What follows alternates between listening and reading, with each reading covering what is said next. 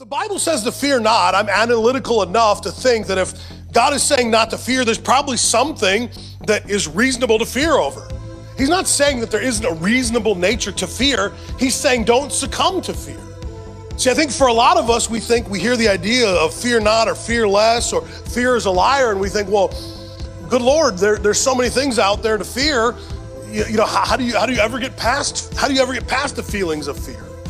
I don't know that you get past them, but you learn how to overcome them. I don't know that the Bible ever tells us that you're just going to get past things, that you're just not going to have to deal with it.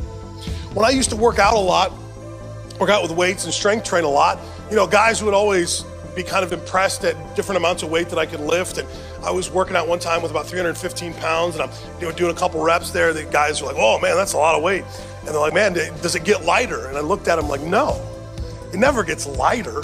200 pounds is 200 pounds no matter how much weight you can push off your chest. 300 pounds is 300 pounds no matter how many times you get under the bar, it always is going to feel like 300 pounds. You just know you're not gonna die once you are under the weight.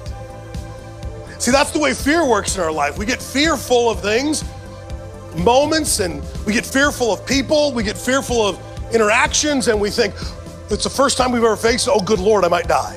And then we face it over and over and over again, and we realize, well, I'm not gonna die, and it doesn't mean that I'm not fearful or that there isn't a reason to fear, but I know this isn't gonna take me out. And so the reality is we have to learn to come up to fear, to face fear head on.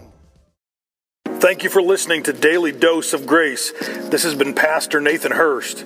This is God's grace, simple and to the point. To find out more, please visit NathanHurst.me.